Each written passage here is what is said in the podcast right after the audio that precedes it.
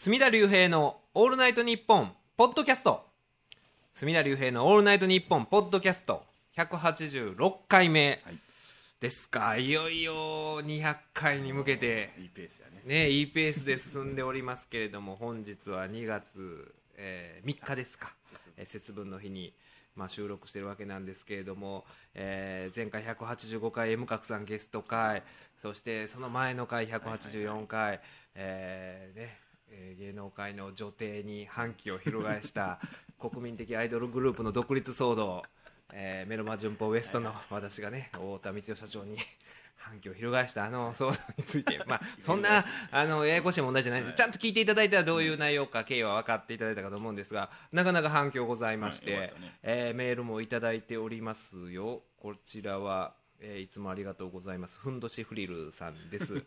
えこんにちは。配信いつも心待ちにしています。M 角さんの回スパークしながらも調子に乗らず謙虚にさんまさんを追いかける姿勢に心を打たれてしまいます。木村拓哉さんとの年表は何かのためではなくご自身のために作成したと知ってますます応援したくなりましたと、まあ、あといろいろ書いていただいてるんですけど、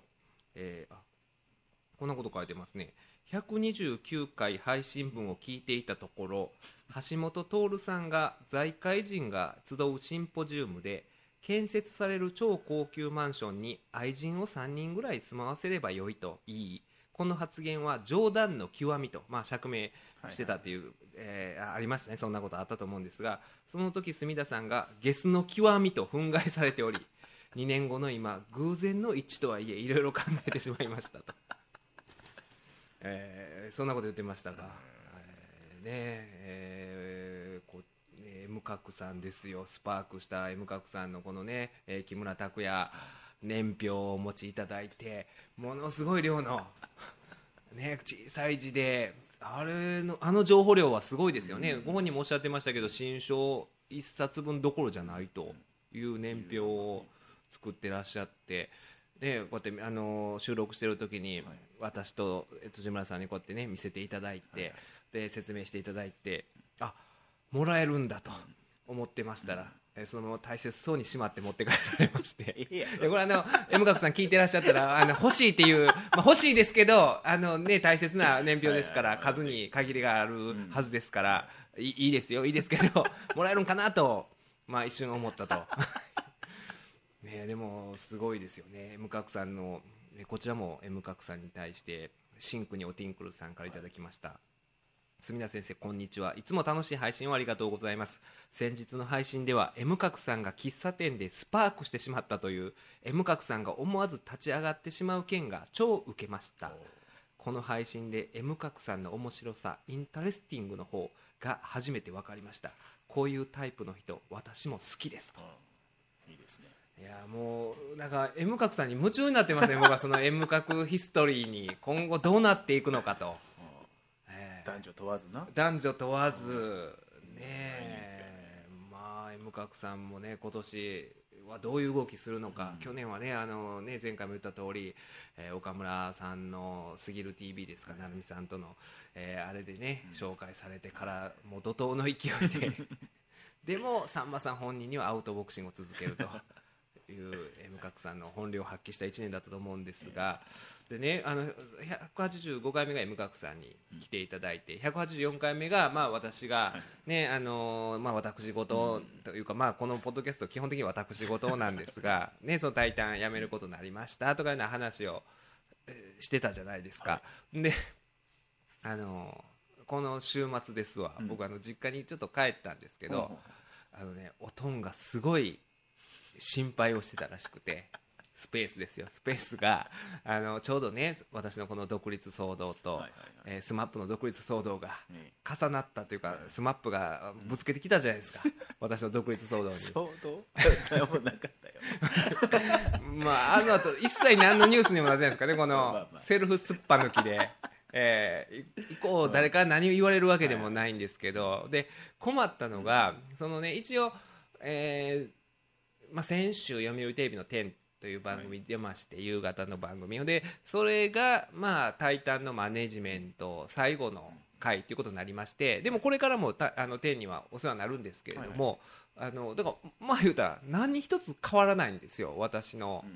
活動というか例えばこのポッドキャストなんか今日ねツイッター見てたら、はいこのポッドキャストどうなるんだって言ってる人いましたけど このポッドキャストは本当に僕と青木さんとで勝手に 日本放送も多分気づかんまま勝手にやってることですから。対談あんま関係ないので全然続きますしあの全く何の影響もないと言いますかあの水道橋博士のメルマ旬報もタイタン通さず勝手にやってますから報告はしてるんですけれどももう私は全然変わらないままということになるんですけど一応ねその仕事の窓口とかであのまあねあの自分のもう僕のとこにあのね、えーそういう問い合わせとかをまあ集中というか一本化させるために、はいはい。ツイッターとかフェイスブックの自分のページに、まあ、一応告知をしたんですよ、はいはい。そしたらどうもなんか、あの勘違いしてる人が多くて、なんかその僕が法律事務所独立したかのような「おめでとうございます」とかっていうのがね、多かったりとかして、今度お祝いをしましょうとか、全然そういう類のじゃないんですよ。であの僕の高校の先輩で去年話しましたよね。あの、同窓会に断蜜を呼ぼうとした 先輩とかが いるんですけど、はい何の脈絡もなく断蜜を呼ぼうとして僕に潰されて 僕は三浦淳さんを呼ぼうとしてっていう一連の騒動を言いましたけども、はいまたその先輩がどうも勘違いしてるみたいで「あのおめでとうございます」と、はいフェイスブックに。なんかあのご飯あのお祝いしましょうみたいなことを書いてるんですよ。多分また勘違いなんですよ いや僕はあの法律事務所はもうずっと前に5年前に独立してやってますしそういうまあメディアに出る時の窓口が変わるだけでっていうようなこと書いたらいや分かってるよみたいな返信あったんですけど多分分かってないと思うんですけどで一番分かってなかったのはまあうちの親父といいますか ちょうどだからスマップの独立騒動とかスマスマの生謝罪とかあったじゃないですか。まあそれを見てはい。うちのおとんはね竜兵も干されると思ったらしく先週あの実家に帰ったらうちのおかん勝子曰くねお父さんすごいもう悩んでたというか動揺してたと。で私あの KBS 京都の、はい。えーチキチキエンドウ波乗りジョニーという水曜日えーのお昼2時から毎週やってる番組に第2水曜日に、まあえー京都 B 級裁判所ということで、まあ、その1か月にやった B 級事件を紹介すると、はいまあ、どこでも同じようなこと僕やってるんですけど、場所を変えてもどこでも 僕は変わらないままやってるんですけどでそれが第2水曜日なんですよいつも。でそれがあの僕の都合で他の仕事の都合で、えー今月は熊本行ってたんですよ。熊本行ってたんで週変えてもらったんですよ、うん。第3週にしてもらったんですよ、はいはいそしたらそれ別にねあの実家にそんなことをいちいち報告しませんから、まあ、おとんが楽しみに第2水曜日、まあ、京都に住んでるんで、合わせてねえー一えー一143ですか、あの KBS 京都に合わせて楽しみにね。楽しみに、えー合わせて聞こうとしたら出てこうへんと。干されとると。今日は B 級裁判所がない。今日は B 級裁判所がない。これ「タイタン」が KBS 京都に圧力かけとると僕勝手にやってるんです僕あの一応報告はしてるんですけど、はい。KBS 京都の人からまあそういうお話を受けて、直接ね。ね、直接お話を受けても、けあのタイタンって東京の会社なんで、そうい。うマネージャー来るとかで話もややこしになるからもう勝手に僕やるんで、ほっといてくださいということで去年からずっ去年も一昨年かな、ずっとやってるんですけどそんな事情うちのおとんは知らないですから、はい。これは干されとると。大変やと。竜兵が大変な目に遭ってるというねことになったらしくて。で読売テレビの「天」っていうのは今は月一で基本的に火曜日。はいはい。どの火曜日になるか分かんないですけど火曜日に月一で出てるんですよ、まどかさんの曜日に、でそれも1月だけ、はい。えーこの1月だけ木曜日になったんですよ。ちょっと木曜日にずれてもらえませんかい。うことで、まあいいですよということで、でまたおとんにも何も言うてないんで、おとんがチェックしてて、火曜日、だから最終の木曜日に出たんですかね、はいはい。1月は。はいはい。だからもう火曜日だから4週ぐらいあったんですかね、ななくなった。と。タイタンが KBS に続いて、今度は読売テレビに圧力かけとると。親子で喋れちゃもう大騒ぎしてたらしくて。干されとると。親子でやれちゃんと。もともと干されるほどの仕事もそのメディアの仕事してないんだか 水らがなかったよもうそう。そうなんですよ。干されようもないのに勝手に干されとると。芸能界怖いと。うん。まあたまたま運があるからねこれは。これは龍平のバックに周防さんとかつけなあかんと。バーニングの周防さんつけなあかんみたいな。そんなこと言ってたらしいんですけど。そんななんもそんなことないんですよほんまに。僕これほんまに勝手にやってますからね基本的に。ほんでお父さんに言うたんですよ、スマップはなねまあそのものの本によると、年間の売り上げが250億やと、俺だから数十万やぜと、その数十万のためにねその圧力かけるこの労力の方がしんどいじゃないですか数十万のために。僕らこのね法律事務所やってたらよくあのあるのがそういうなんか架空請求とかエロサイトとかちょっと心当たりあるなっていうのとからものすごい金額請求されてこれどうしたらいいんでしょうかみたいな電話とかかかってくるとことあるじゃないですかたまに。でそうい。う時っていやもうほっときなはれって言うじゃないですか。それをあなたに追求してくる労力をかけないですよと。もういろんな人にそういう一斉送信してそのうちの、えー何百人に1人真に受ける人がいたらまあ経済的に成り立つシステムの中でその向こうはやっててあなたが払わんから言って追いかけ回してくることないですよと。そんな労力かけませんよっていうような話をおとんにもしてい。やそんなことしないですよと。大胆が。そのねそんな儲からへんところでね KBS までわざわざ来てプレッシャーかけて読売テレビまで来てっていうのないですよという話をしたんですけどもうちょっと安心してたようであほんまかと。大丈夫かと。バックに K ダッシュとかつけんでええかと。そういうとこつけんでええかと。いやええでということで、えーなかなかねやっぱ親っていうのはいくつになってもまあ心配するんですかね、本当ね、まあ今日はですねそのまあうちのね妻のお母さんからまたお稲荷さんをねはいえーねいっぱい今日作って、えー持たされて、まあまたねあの辻村さんに 今日お昼もうありがたいね。大量のお稲荷さんをでそれでですねちょっとあの最近この番組のポッドキャストのフェイスブックページがあるんですが、なぜかこの数ヶ月全然そのリーチリリーチっていうんですかね、なんか目に届いた。目に届くだからそのフェイスブックに登録してるそのいいねと押してくれてる人になんか届かなくなってるんですよどういう設定か分かん。ないんですけどそれまではあのーまあ何百人千人単位で届いてたのがはなんか二十何人ぐらいしか届かなくなんか確かにいいねの数も少ない。いいねの数もねなんか少ななってるんですよね。これはどういうことやろういうことでなんかねその青木さん曰くですよ。い。ろんな動画とかをつけた方がなんかそういうのを制約してるんじゃなかろうかと。フェイスブックがザッカーバーグザッカーバーグからのプレッシャーはもしかしたらかかってるかもしれないですわ。星に来とる。うん。星に来てますよザッカーバーグが。なんか前僕ザッカーバーグ批判言うしてましたね言うてた文句言うとったわ。あのーああれですよね。すごいなえー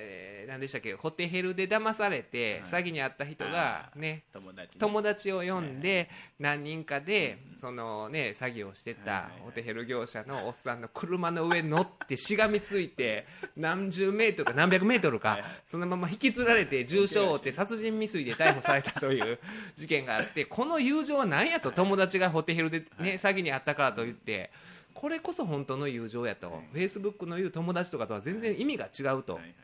聞かれたんですかねこれザッカーバーグが。ディスっとったな。ザッカーバーグディスったら全然届かなくなったんですよ、ほんまにリーチせんくなったんで、はい。で、えー青木さんのその検証によると、はいなんか、まあ、普通にその URL の貼るんじゃなくて、なんか動画とかをつけたら、ほリーチするんやないかと。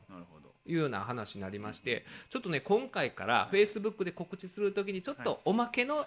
動画を、あのーつけさせていただきますんで。でその初回ということで今回、えー香川照江のお稲荷さん食レポという デビューね。デビューですね、あのえー香川照江こと辻村さんが、えーお稲荷さんを食してる、あーごく短い動画を、あの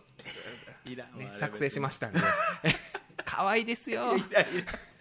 それでこうちょっとリーチを伸ばしてねザッカーバーグを打倒ザッカーバーグで行こうかなということなんですけどもいやまあ今日2月3日ということで、びっくりしましたね。まあ飛び込んできたな。飛び込んできましたね。昨日2月2日あのーねニュース23見ながらあのーねちょうど野球のキャンプのニュースとかやってたタイミングで上にニュース速報でなんやって思ったらあ清原和博容疑者を覚醒剤取締法違反で逮捕というのが出ていやあのねちょっとねあの僕はほんまにあの好きなんですよ。はいはい結構へこんでる。いや僕ほんまにあの今回はあの別にこのポッドキャストってでね犯罪を犯した人を何という故障で読んでもいいとは思うし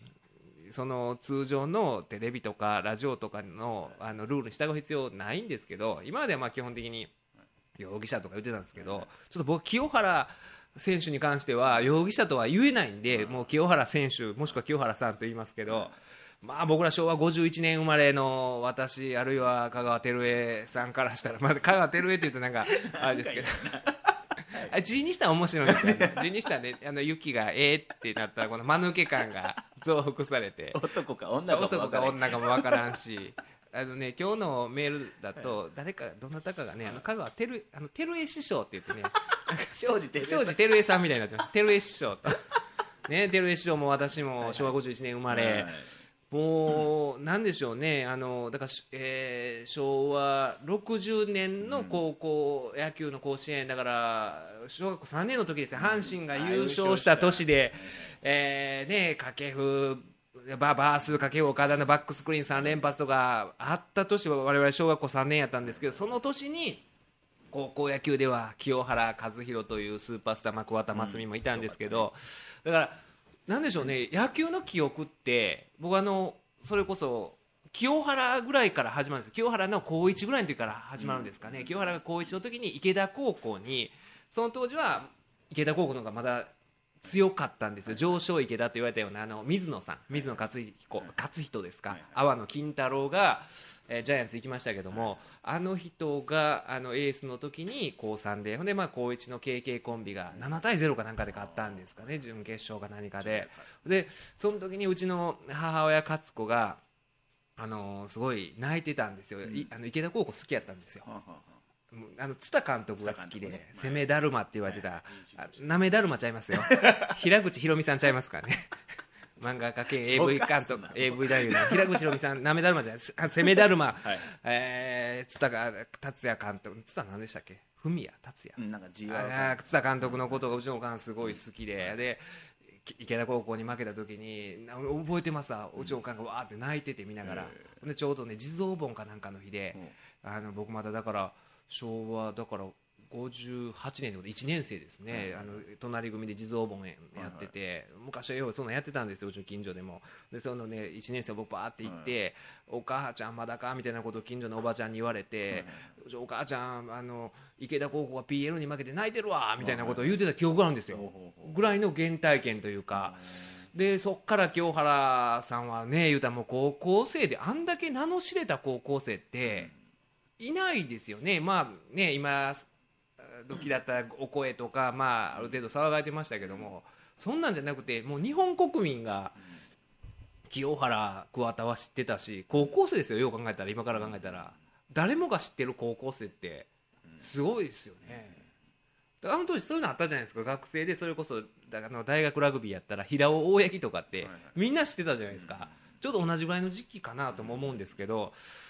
でねだから僕はあの野球がすごい小学校の時に、まあ、野球そのものよりもいつも言ってるんですけど野球の記録が大好きでその、ねえー清原選手だったら1年目のルーキーイヤー昭和61年126試合に出場404打数123安打31ホーマーの78打点の3割4厘とかそういうのを全部覚えたんですけどその覚えるきっかけになったのがあの清原だったんですよね清原さんだったんで。でそこからどんどんいろいろな人のあのプロ野球大百科とか読み出して覚えていったりしてたんですけどだからそういう人がですよあれからだからえ何年？30年ですか。でねこうやって覚醒剤で逮捕されるっていうのがもうそのね今年入ってからいろいろなんかいろんな騒動ありましたけど、一番僕はこの清原がショックですよね。正直、スマップどうでもいいいいって言えばいいんですよ、私はね、あのそんな、ね、僕らの世代でそんな、ねまあ、M 角さんみたいな、ね、あのすごい特化して見てらっしゃる人もいるんですけど、やっぱり清原はきついなって思って。うんあのなんかね警視庁の人と一緒にこう任意同行ですか行くところとか見てると、まあねな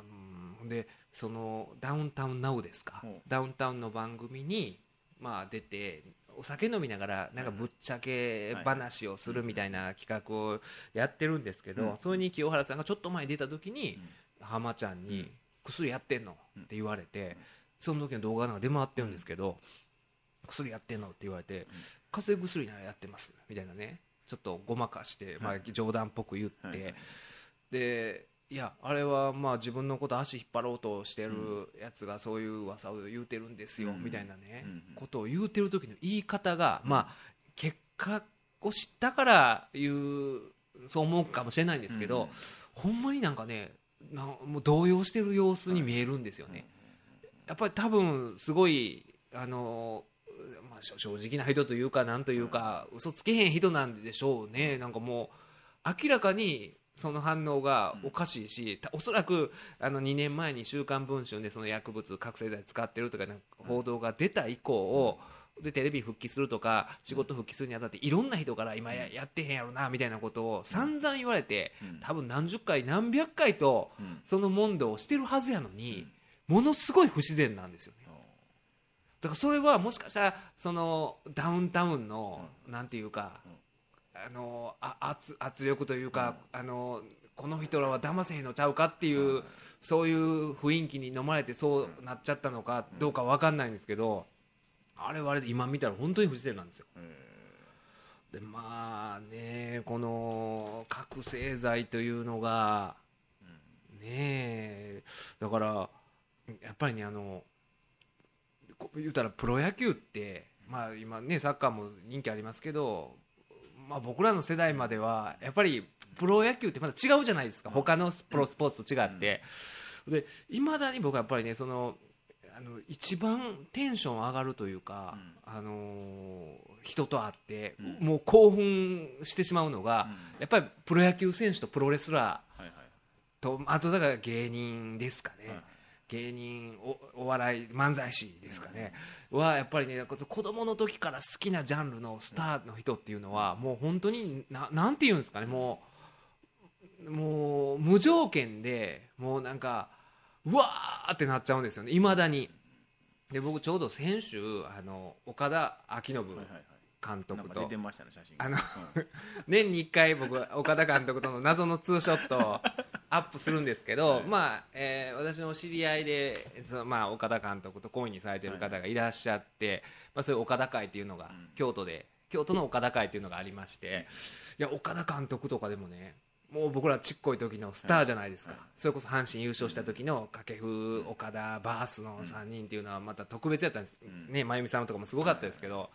いやほんでねやっぱりおすごいんですよ、うん。岡田さんの話とか聞いてたら、だからあの昭和55年に、あの阪神入団してるんですけれども岡田さんは、でその前にはあのだから、えー早稲田じゃないですか、早稲田大学のスター選手で、はい。当時のだからドラフト会議で一番多く指名されてるんですよ、5球団、4球団、5球団、なんかそ当時で一番多くて、その次に清原が6球団から指名されて、その1位指名のえー球団数では清原さんが抜いてその後また抜かされたんですけど当時は岡田さんが最高ででもうずっとスター選手でいた人でその前遡ると北洋高校っていう大阪の高校あるじゃないですか。あそこでもうもうスター選手ででその時の話とか聞いたらねあの僕の好きなプロレプロレスのあの前田明選手も北洋高校なんですよ、ほんで別にそこで何スポーツしてたわけでもなく青空空手道場みたいなところでね、うん。田中翔吾っていう、あの自分より年下の空手の師匠に弟子入りするっていう、ほんま漫画みたいなストーリーのある人なんですけどで北洋高校でで岡田さんが1個上なんですよ。へ僕なんかの本かなんかで前田明が岡田監督だけ岡田さんだけはやばいと。その当時大阪ってね言うたら赤井秀え和がおりいの、渡辺二郎がおりの伝説の不良が富水正がおりの それはやっぱ分かった。なんかもはいう伝説の不良が群雄割拠の戦国時代やったんですよ。ぶつかったらえらいことになる。ぶつかったらえらいことになる。はい。僕らみたいなこんなね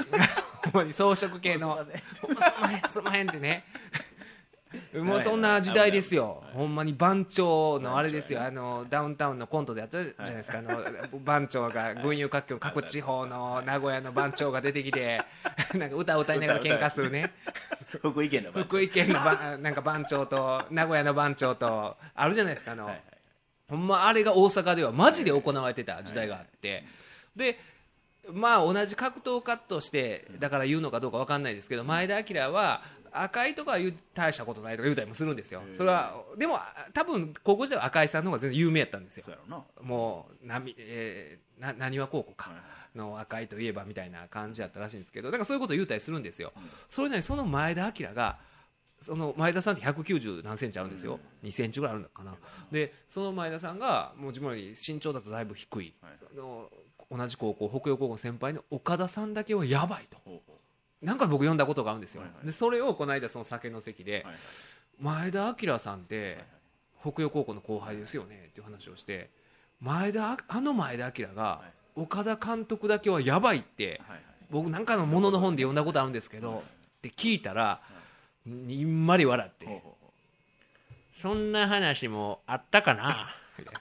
かっこよかったですよ。ほんでもうねそっからもうおとぎ話の話がう始まるんですよ。あで前田明とその岡田ってもう岡田さんはもう高校時代から北陽高校のスター選手で誰もが知る北陽の岡田といえばもう誰もが知ってたもう言うたらもう表のあれですよ喧嘩がどうのこうのじゃなくてもう一番メジャーな野球というスポーツのトップの人やったからあのまださっきの喧嘩の強さと関係なくすごい人もう一目当然置かれたと思うんですけど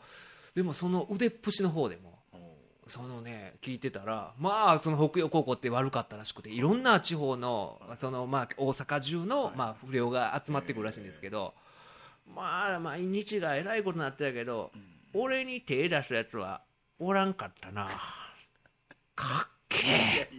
岡田さんかっけえっつって思って。ほんでその岡田監督と前田明っていうのは同じ高校出身ではあるんですけど、接点っていうのはさその何かの記事で読んだぐらいで、僕知らんかったんですけど、岡田監督によると、はい。前田はな高1の時3ヶ月だけ野球部入っとったんや。あそうなんでいやだからねそのそんなことはもう僕聞いたことないんですよ、はいはい。プロレス好きで前田ファンですけど、はいはい多分ねそのパワーオブドリームとかで前田さんの自伝が昔出てたんですけどそこにもなかったと思うんですけどでもなんかそうらしくてあの時の印象で言うとんのかな。まあすぐやめよったけどなとか言うんですよ。でもすごいなと そのマネが鼻につく。いやまあまあこんなこんな感じ。いやほんでそっから始まるね うん。思い出話がもうすごくて。あ聞いたんや。聞いて、まあ、言える話言えない話があるんですけど、登場人物がすごいですよ、ほんでそれこそ昭和55年に阪神入団するわけですから、あのーちょうど昭和55年といえば、これまあ柳田さんの専門分野になるんですけど、漫才ブームが、えー到来したのが、まあ、54年から55年にかけてやと思うんですけど、だから大阪には、ね、その阪神タイガースには岡田掛布がおりの、えーそういう吉本興業には、もう、ね、成長著しい新助竜介、明石家さんまがおりのと、その辺が、はい。もうその辺のもうキラ星のごとくスターたちがい。いつも同じところで遊んでたらしいんですよ、そうなんや。そういう時期があったらしいんですよ。えで、あのーその時にでも一番お金持ってたのが、まあ言ったらプロスポーツの中でもその契約金いっぱいもらってた岡田さんやったらしくてえ、その時の話とかがもうすごいんですよね、登場人物が。ほんでね、あのーそれこそ、ちょ岡田さんの2つぐらい上になるんですかね、掛布さんと多分同い年だと思うんですけど、それこそ各界では千代の富士とかね、登場人物がすごいんですよ。もうね、もうなんかね、あのーほんまにおとぎ話のような話がね、どんどん展開されていって、どこななんかのどんな話でも、それはなって言ってくるんですよ。でその時にそのまあ祇園のあるクラブで飲んだんですけど、はい。はいそこにいたあの女の子がね、なんかロシアとのハーフかなんかっていう話を、えーしててでまあ一緒にいたあの人がちょっとなんかまあスケベな冗談を言うたんですよ、はいはいはいその子にね、はい。それを言うた時に僕がそんなこと言ってたらプーチンに殺されますせっはいてはい。軽く言ったら、プーチンといえば こんな先は言えないんですけどプーチンといえばって始まる話がもうすごかったんですよ。もうね、すごいですよ、本当に。えー、っていうね、それまでなんかあのプロレスの話とかしてて、前田といえばとか、猪木といえば、ブッチャーはなみたいなの分かるんですけど、はいプーチン、プーチンって言いましたよ、僕、その話聞いたとき、それもあんねやなんか。そんなんもあるんですよ、岡田さんは、まあちょっと言えないですけど、プーチンっていうね、はい。やだからもうその辺だからやっぱプロ野球選手ほんでね、あの話聞いていってたらそのプロレスの話の当時のプロレスラーとの関わりとかも言わはるんですけど、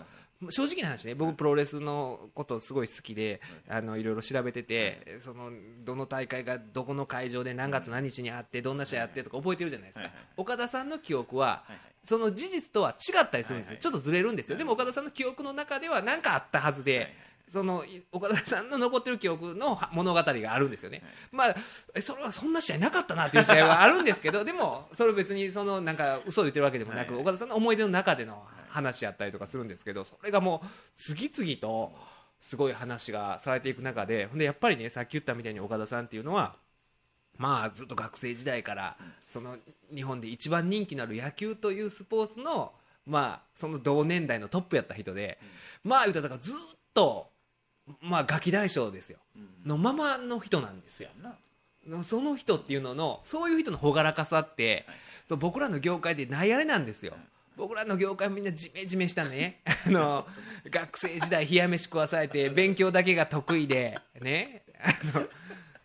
お男にそのね別に男にも慕われることなく女の人からも好かれることなくねそういうのがちょっと得意でえーなんかそう地味に勉強しててみたいな感じじゃないですか。だからそういう人が今は会派のメーリングリストで嫌事ばっかり言うてねもういらんこと言うなよみたいなね。なんかまあそれはね辻村さんに迷惑かけてあれなんで言わないですけどそういう中ある中でやっぱりねその異質なそういう体育会の中でも野球というもう最もメジャーなスポーツで日の当たる場所にずっと歩いてきた人特有の妖精というか明るさというかっていうのがあってもうものすごい楽しいんですよ。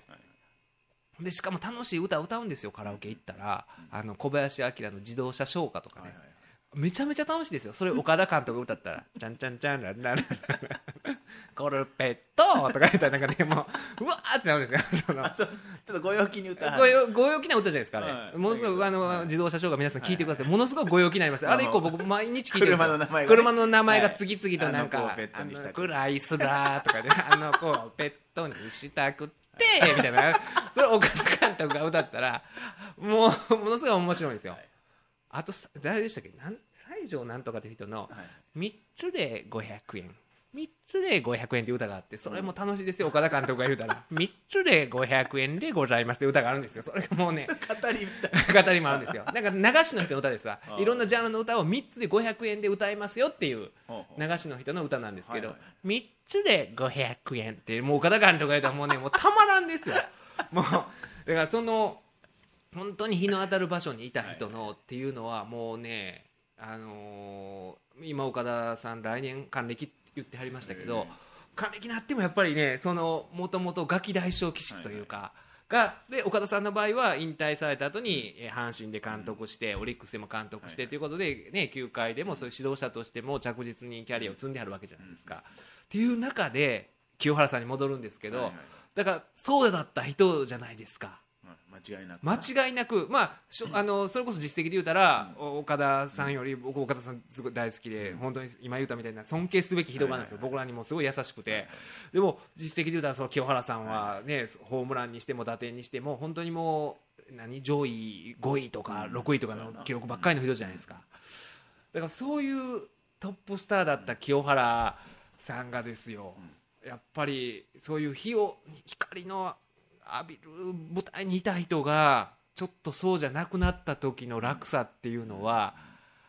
まあ僕ら普通の凡人からして計り知れないもんがあるのかなと思うんですよね。だからそういうそれこそほんまにそういうとこを歩いてきた人にしかわからない今でも清原さんって言うたらテレビとかも出てて華やかじゃないですか、でも多分ああいうテレビとかでそれこそダウンタウンにいじられてとかっていうのは自分の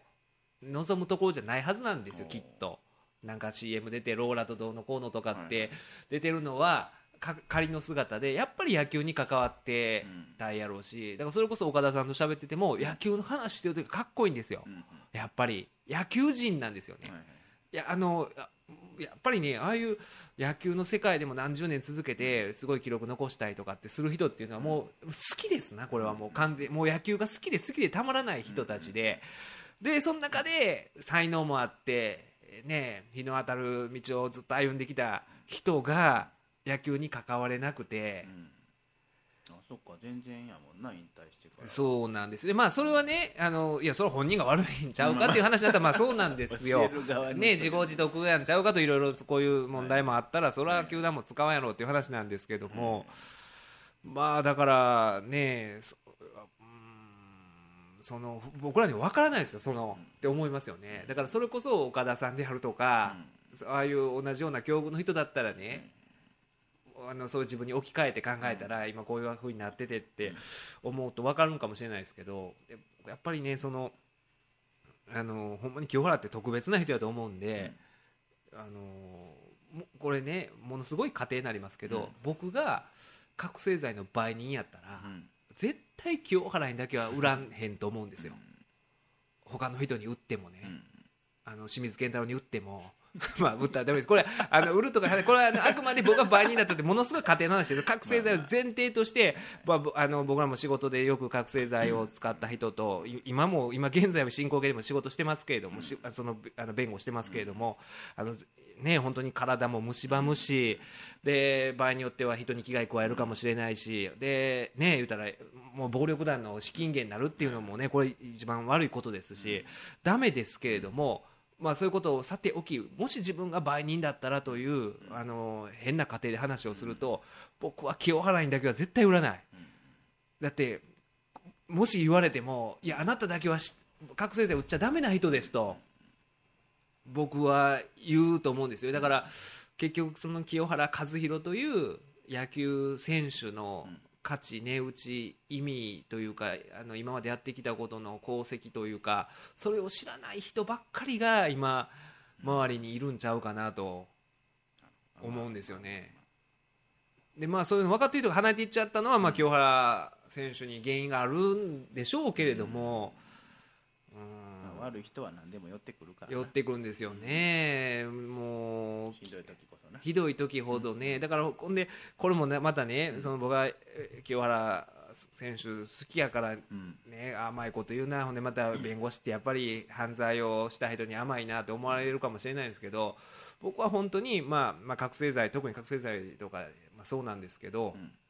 その再犯をするかどうかの話の中で、あの前もこのポッドキャストであの金庫目の高橋さんの時に話しましたけど、はい。これから再犯を犯すかどうかっていう、まあ、こ今やったことは、あのね、犯罪ですし、ね、それ相応の、ね、あのちゃんと刑に服さないとダメですけれども、そのまたやるかやらへんかとの関係では絶対、なんでしょうね周りの人が、あの今まで通り今まで通りというか、ね、手を差し伸べるか、うんちゃんとなんでしょう自分のやりたいことをできる環境になるかどうかっていうのがすごい大切やと思うんですよね。だからねこれでよこの後の方が余計きすごい厳しい将来が待ってるんじゃないかなと思うんですね。もう野球に今やったらまあ評論家というような形で、どこですかどっかの評論家スポーツ紙がなんかなってるはずなんですけど、もうそれもできないわけじゃないですか。っていうようなことになって。執行猶予になって執行猶予になっても執行猶予期間中は余計辛いと思うんですよね。あのね初犯だからまあこれはどう考えてもまあ執行猶予つく事案なんですけれども、まあ刑務所行ってたらね行くだけまだ時間も考えですむし。考えで済むし、そのその中でまた清原は清原でなんか楽しくやりそうです。い ここまで言うと。ここまで言うと。いやいや、や、そのリスペクトされますよ、僕らぐらいの世代の服役してる人間からしたら、清原やってなるじゃないですか。ね。いやそれこそね僕あの修習生の時に、はい。あの堺の大阪刑務所に、あの研修で行ったんですけど、行きました？刑務所。あでも現地では行ったことあるなあの行ったんですけど、でその時にあのねあ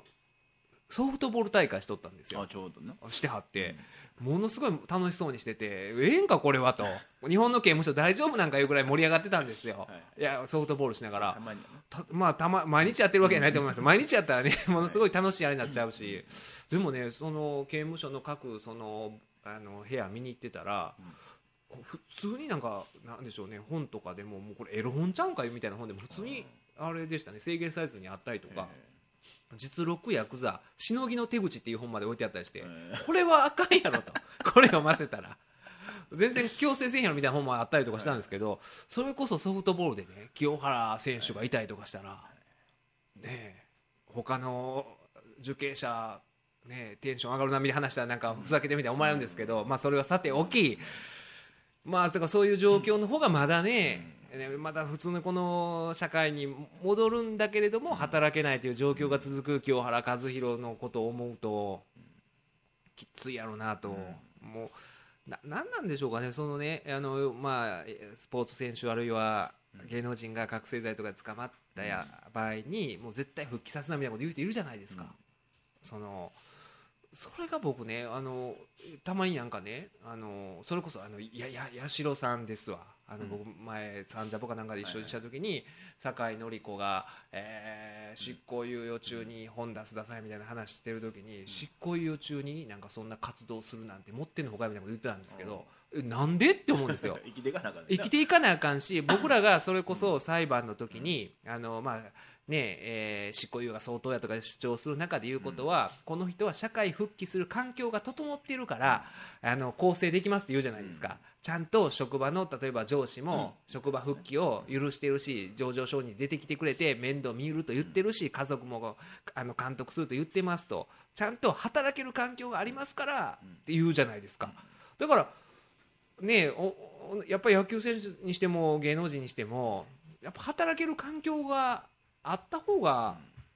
まあ、だからそれをねあのそれが例えばテレビとかラジオとかになったらスポンサーがどうやっていう話になるかもしれないんですけれども、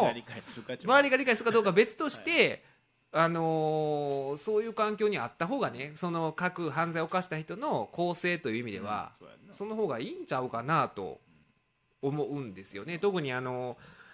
まあ、こんなやったらまた甘いと思われるかもしれないですけど覚醒剤の場合被害者のいない犯罪ちょっといない犯罪なんでね。そのまあ遠くこうなんでしょうね。あの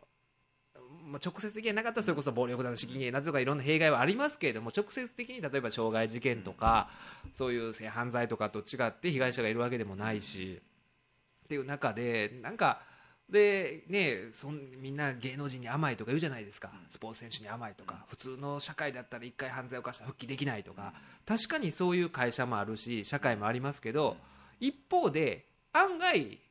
復帰できるんですよね。すぐ働かなすぐ働かなあかんしそれこそ僕らがやってる仕事の中で、まあ、その職場の親方が出てくれて、あの今まではちゃんと面倒見れませんでした。これからちゃんとそういうことも私生活面も含めて監督しますって言ってくれる職場って結構あるんですよね。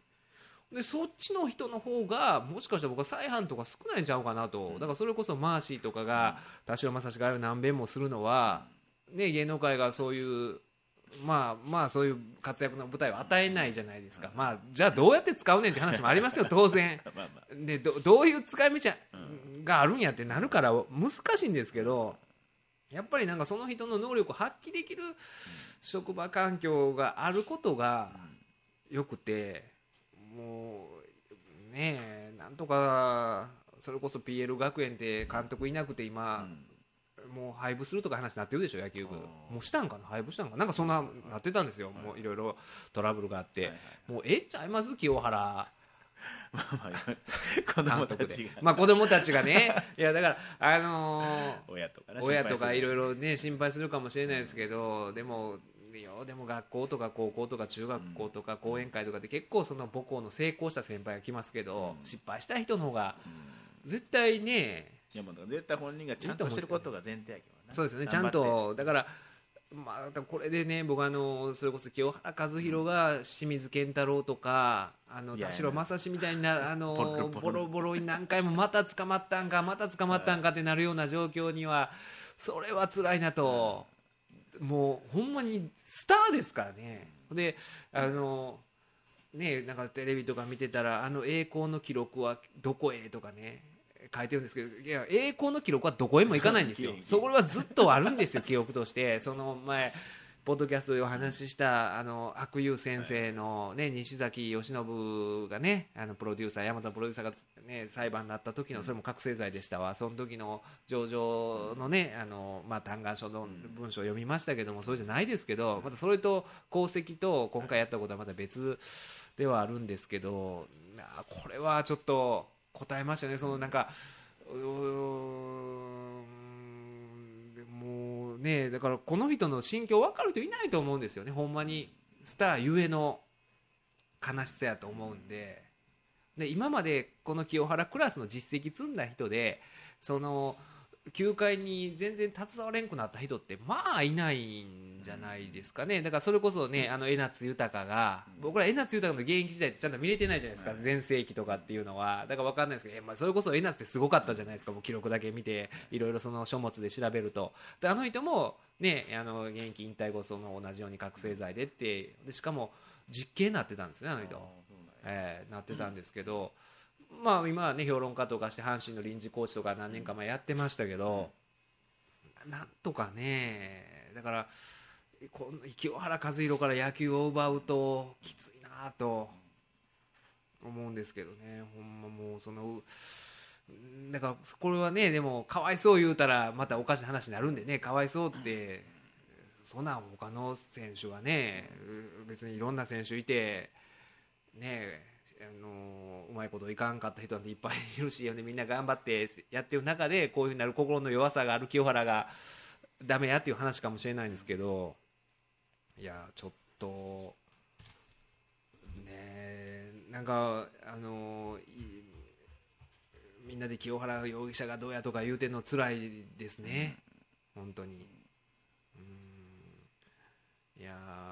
まあまあまあけあ結構長い時間清原喋っちゃいましたけどいやちょっとね僕ほんまにあるんですよ。これねあの寂しいいやおや寂しい話。いやほんまあのねあのポッドキャストでは喋ってないと思うんですけど、イベントでちょっと触れたと思うんですけどそれこそあの昔私の「タイタン」のマネージャーやった、えーある人がそれこそ覚醒剤で今刑務所で服役してるんですよ、であのー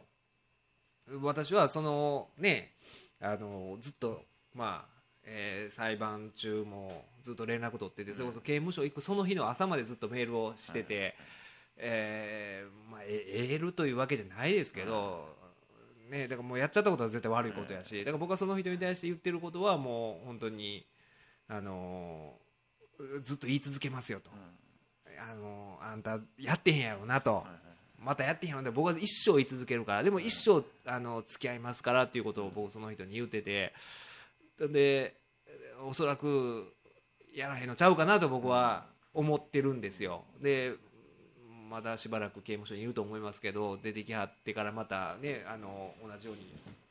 お付き合いしたいなと僕は個人としてはずっと思ってるんで。だからそういうのがあるからその前の金庫目の高橋さんの話とかもその人のことがよぎるんですよね、うん。で今回の清原さんの場合もそうやし。だからそういう人がなんかねあの僕ら僕とその人その元マネージャーの人との関係性だと、まあ、そういうふうに、まあ、お互いそんなスターでもなんでもないし、逆にそういう付き合いがあるのかなと思うんですが、清原さんとかの場合周りもそういう、なんていうかね立場のある人たちばっかりだったらかえってこの清原和弘と付き合ったらやばいっていうような状況になってんのかなと。その元野球選手であったりとか芸能人であったりとかっていう人はまあ表立って清原と付き合ったらまずいみたいなね風になっちゃって離れていってるのもあるのかなとかも思ったりとかね。悩みを話せる人おれん。そうなんですよね。こんな使わんともうもうそうなんですよ。もうそうなんですよ。絶対にあそうなんですよ。あのーね救えたんじゃないかみたいな感じ。もし近かったらね。え。ね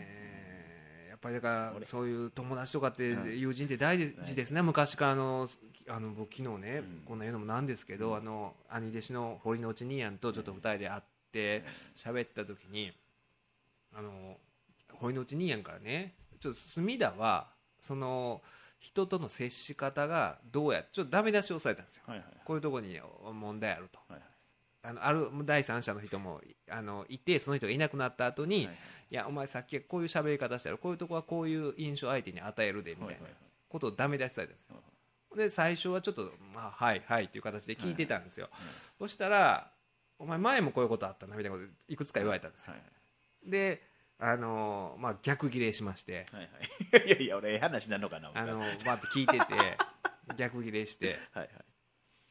でも分かった。そういうとこ僕あったとしようと、はいはい。あったとしようと。であああんたはそれを言えるほど対人関係がすごい上手なのかと。僕はこれで自分で独立してもう6年目になるけれども、えー一人でやってると、で自分なりのそのお客さんとの接し方とか自分なりでノウハウもまだまだ未熟な人間ですけれども、ちょっとずつ自分の中で組み立てていって頑張ってやってると。そういう中で、まあ、あんたも同じように商売してるかもしれんけれどもそういうふうに、ね、あの一方的に言える立場なのかと。で実際俺は気が強いからこうやって今言い返してるけども、同じような思いして嫌な思い俺今ほんまマジで嫌な思いしてるから。言って、嫌な思いして、まあ、黙ってる人間もいっぱいいるかもしれんと、人に嫌な思いさせてたら一緒ちゃうんかとような話をして、まあ、これの10倍ぐらい喋りました一気に、はいはい。はいそしたらあの堀之内兄やんが泣き出しまして。うわーっと泣きながら、はいはい。隅田が隅田のこと好きやから言うたんやろ！うわしょうもないな。41と39がですよ。おっさんが2人で。な飲み屋で。飲み屋じゃなくじゃあてそう堀之内さんのそのはい。整骨院で。あ2人で。普通のシラフの？普通のシラフで。あうわーって。隅田のこと好きやから。ただ好きやから。言うたお前がようなってほしい思って言うたんちゃうんか。あ高人の女の歌手みたいな。これあのねあの松本人志のビジュアルバムっていうコントシリーズであるんですよ。ミックスって言って、あの餃子の作り方やなんやで まああのねえー夫婦がいるんですよ、はいはいはい。まっちゃんと浜ちゃんの夫婦が。大喧嘩をしよるんですよこの長屋に住んでる夫婦が。ちょっとなんか。ちょっとしたことでうわー言うてものすごいあのバリ雑言を浴びせ合って最終的にまっちゃん演じるその妻がね「お前のこと愛してるんとちゃうんか! 」とか言うんですよ泣きながら。なんかお歯黒みたおいな。はぐろ愛してるから言ってるんちゃうんか？それと全く同じあれを。浜ちゃんがピタってピタって止まって「俺かて」みたいな「お前かて？肌きれいやで」みたいななんかそういうコントがあるんですよ。皆さん見てください。すごい最高に面白いものなんでもうそれがリアルで繰り広げられて。ほんまに。いあんたはでも本気で怒ったやろ。や僕まで本気でよくいやだからねその言われか言い方ちょっと多分ねおじさんもなんか腹立ってことがあったんでしょ。度が過ぎたねだからねそのまあ最初は聞いてたんですよ。はい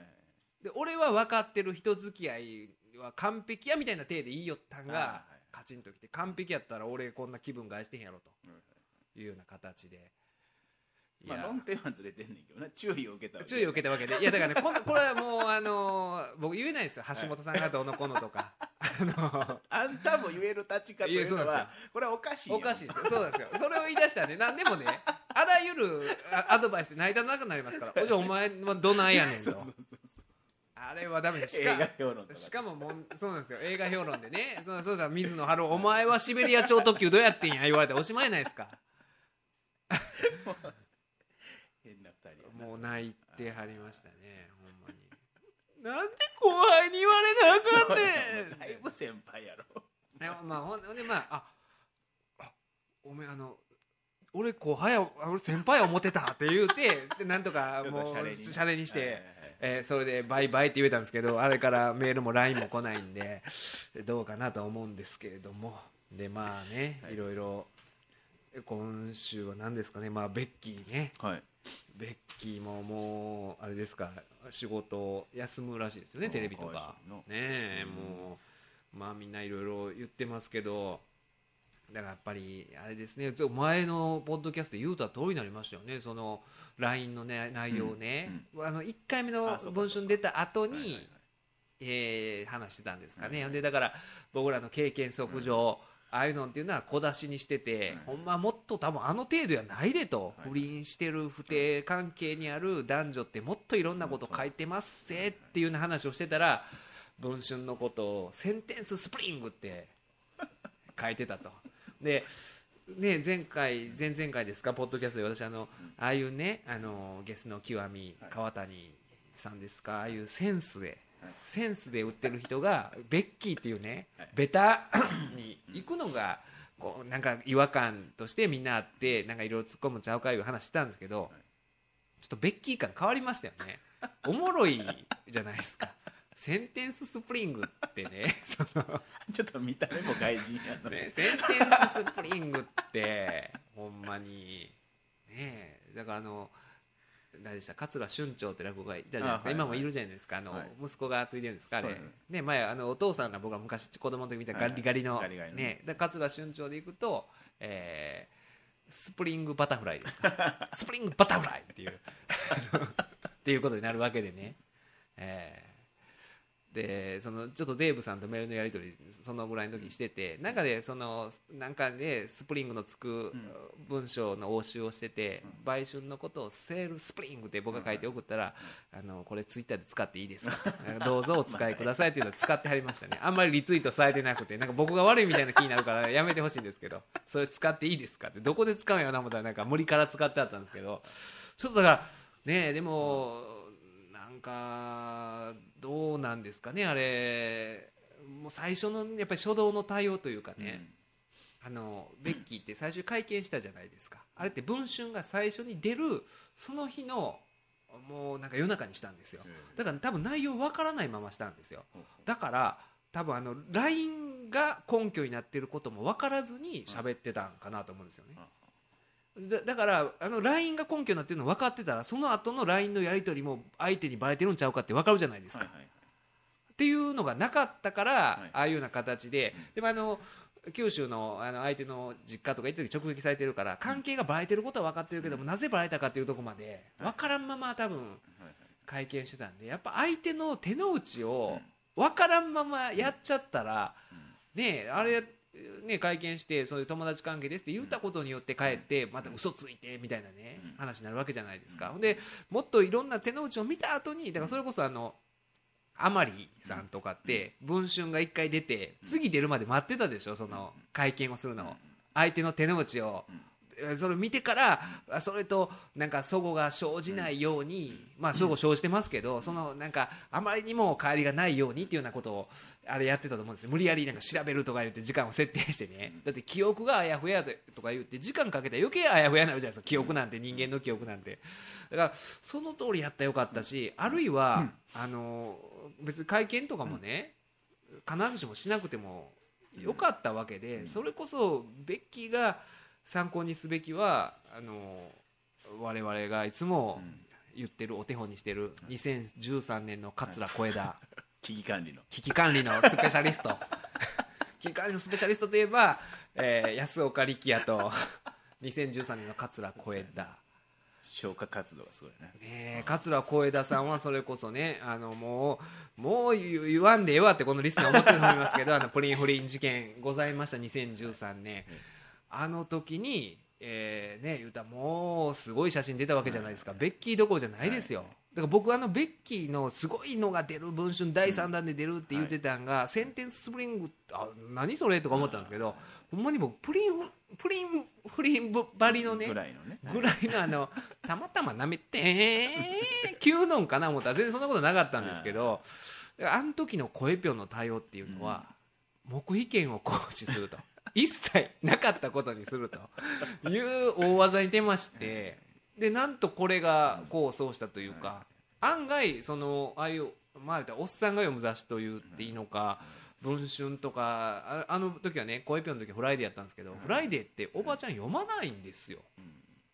実際。で実際僕そのあのプリン不倫の直後に僕の家の近くでロケをしてた時におばちゃんがその声ぴょん写真撮って言うてあのプリン不倫のねこの股間にプリン塗ってる写真見てたら絶対あんなこと女性が言えへんようなことを声ぴょん言うてましたから。でも知らないんですよね。でここでだんまりを決め込むという、えー、声ぴょんはそういう大技に出まして。結果まああの一番代表的な番組である「ナイトスクープ」はなんかあのごまかしながらも降板させられましたけど でも結果それ以外のあの小枝不動産ってあれ何でしたっけ？土曜日はダメよ。かあれとか他の仕事ずっとやってるじゃないですか。声ぴょん。でむしろなんか落語に力入れ出したりとかして本業に あれを機化としてだから本業に力入れ出して マラソン落語とかやってるんです8時間耐久落語とかやったりとかして。なんかいい方にね。ほんであの切り灰の CM あれは全国じゃないですかね。関西だけですからねあのカイロの CM でね、確かにカイロの CM 存続はしたんですけど懲罰的 CM みたいなのもやらされてましてなんかあの、あえー流氷の中になんか流氷と一緒に流されてる声ぴょんとかね。あれ懲罰的なあれが多分みんなのざまみろ感情。あれがみそみそぎやったんですよね。あの流氷の中に流される声ぴょんの CM が。そんな意味ないと思うそうないんですかね声ぴょんがいつもあのキリバイの CM っていうのは関西だけかな、うんなんかその声ぴょんがまあ冬の厳しい寒さの環境に追いやられながらあのなんとか回路で持ちこたえるっていうお坊さんに扮したお坊さんに扮した寒い頭をした声ぴょんが「キリバイ春春キリバイ春」って言うてね。そ のそれいいね今の。その声ぴょんが懲罰を受けると社会的制裁としてあれはだからキリバイのあれはファインプレーですよね、でも確かにそうやな。いやだからあれねスポンサーもさすがに気づいてたと思うんですよ、代理店からちょっと今回、あのうちの桂小枝が、いえープティングでリトルブランチがこういう不祥事を起こしましてって言った時に多分桐林さんではいや存続すると、はい。うちはもうこの十何年声ぴょんの一本でやってるから今後も声ぴょん一本でいくと、ただし、社会的制裁はうちが加えると。いうことやったんですあ安岡力安岡力也で。安岡力也が清水健太を捕まった時にいつも親友であるがゆえに埋めてやるとか。殺してやる半殺ししてやるって言うたようにがったねこれ切り灰が。多分言ったんじゃないですかね社長が。あーなるほど。危機管理といえば危機管理といえば。これと安岡流氷で流しましょう。声ぴょんもろとも流しましょう。みたいなわかりました。流氷で流されろとか言い言いながらそのであれでみんなねあのなんかあここまでやってるんだからといってもう関西の奥様は声ぴょんを許そうと免罪符というかあれがなったような側面があったんでだからベッキー何の CM 出てるかよく分かんないですけど、そういう対応大人の対応してくれたらね、ベッキーやって CM でひどい目に遭うとかねベッキーが。大谷さんで。お大谷さんとかでそのもういい炒めて そのおだからあれも合ってるわけじゃないですか CM のそのいい痛い時に飲むのを一番一番いい痛い人がうんやっててサンねキューグッドメディシン。サンキューグッドメディシン。ですありがとうヒックスですっていうそのそうですよね。それこそ A 先生じゃないですけど。あれはでも違うでしょ？会社が。大谷さんですか？うん。 Thank you good medicine。いやもうああいうなんかそういう使い方をしてとかね、ねえなんか 苦情とかテレビとかスポンサー行ってるって言いますけど、その苦情とかって実は実態ないもんでそれこそあの、ね、マーシーが逮捕された時に、はい。あのアメリカのタイム誌のはい、 Person of the Year かなんかでマーシーが圧倒的になんか得票してなったでしょ？ビンラディンが2位で1位がマーシーみたいなね。なんかそういうあの明らかにいたずらじゃないですか。で昔あのプロ野球の、ねえーオールスターでもずっと3年間ものすごい高額の年俸をもらってるのに休んでた川崎健次郎があの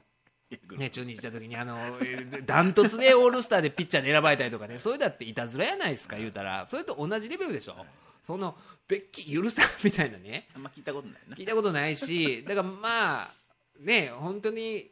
でもねあれもおかしいと思うんですよね。そのベッキー擁護してる人が、みんな不倫してるやんとかって、うん。してないですよ言うてもそんなに。少なくとも僕と照江先生はしてないじゃないですかだから怒っていいの僕とか照江先生みたいなね、はい。この歩く低層観念みたいな僕らぐらいのもんでねえなんかいやそでもそういう人も多いはずなんですけど、なんかあの矢口真理が、あ大阪の番組出た時に「いや女の子ってえー結構不倫してるようなもんですよ」とか言うんですけど、はい。まあ、確かにね不倫とかってよくあるんですけど、はいでもねあのまあ経験則上というか今まで見聞きしてきた不倫っていうのはよくありますけどまあ不倫してるので大概汚いおっさんと汚いおばはんじゃないですかこれ。あの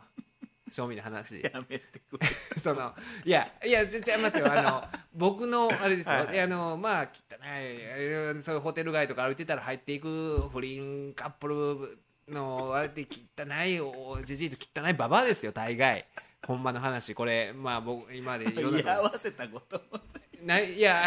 とかあるいはまあその仕事で見聞き、はいはいはい。この間いろいろ語弊あるかもしれないですけどそのまあだからねまた違うんですよ種類がでほあの不倫してるおっさんからしてもい。や俺の不倫とちゃうみたいな怒りもあると思うんですよ。俺の俺の不倫とちょっとこれ事情がちゃうっていうような。まあ確かにあんままあまあそんな素敵なカップルって感じではないな。よ世のそうなんちょっですよとちょっとやらしいこれちょっと僕デフォルメしたかもしれないですけど、あのあのほんまに世の中でしてる人っていうのは、リアル失楽園はほんまにもう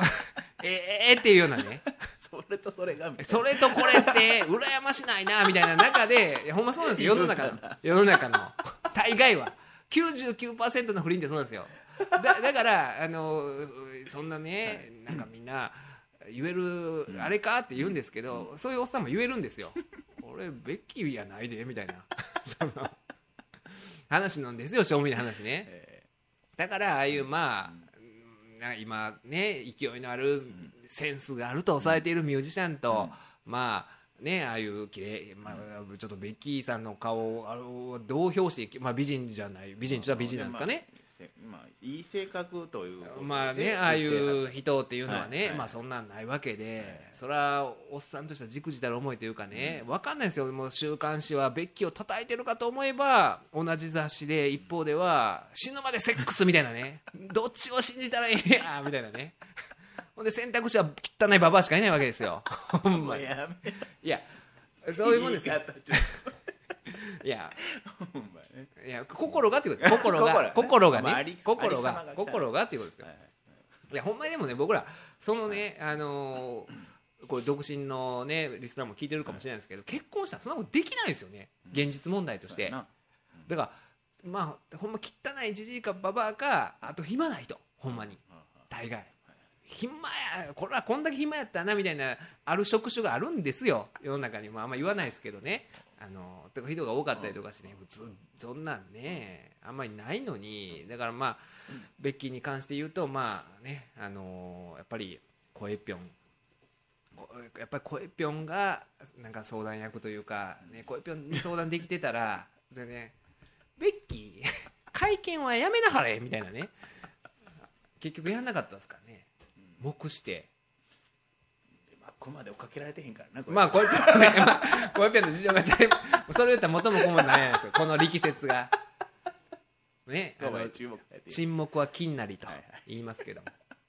沈黙は金玉にプリンなりと。そうとも言いますから。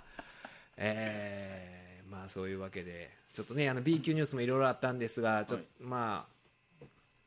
なんか話し尽くしちゃいまして、ベッキーと清原選手でいっぱいいっぱいになっちゃったんですけれども、はい。あそうだあのですね、えー実業の日本社ですかね、はいはいはい。そっから、えー1月29日に公職入道というね、このポッドキャストにもゲストで出演いただいた花房観音さんの、はいはい。えー新作ですね、えーこちらの方が、えー出版されまして、この公職入道、まあ、回想集権というねエロ坊主が大活躍する、えーまあ、政治を舞台にですね、まあ、政治というのはこの立身弁のせいも含むわけですけれども、えー京都市長選を舞台に、えー大活躍裏側で大活躍する話でそのまあ京都市長選に立候補するのが、えー私隅田隆平をモデルとする隅田隆平弁護士という、はい。えー登場するというまああのねえー連載の時も読んでたんですけど、今読んでももう笑けますよ皆さん なんじゃこらという。もうこんな楽しい、ええ。こういう時代やからこそ。自分が出てくんねんもんな。自分が出てきて森重とかねお友達ばっかりが次々と登場するという面白い展開で森重あれでいいのかなっていうねひどい役で出てきますから まあそういう公職入道っていうのがもう発売されてるんで皆さん読んでいただいて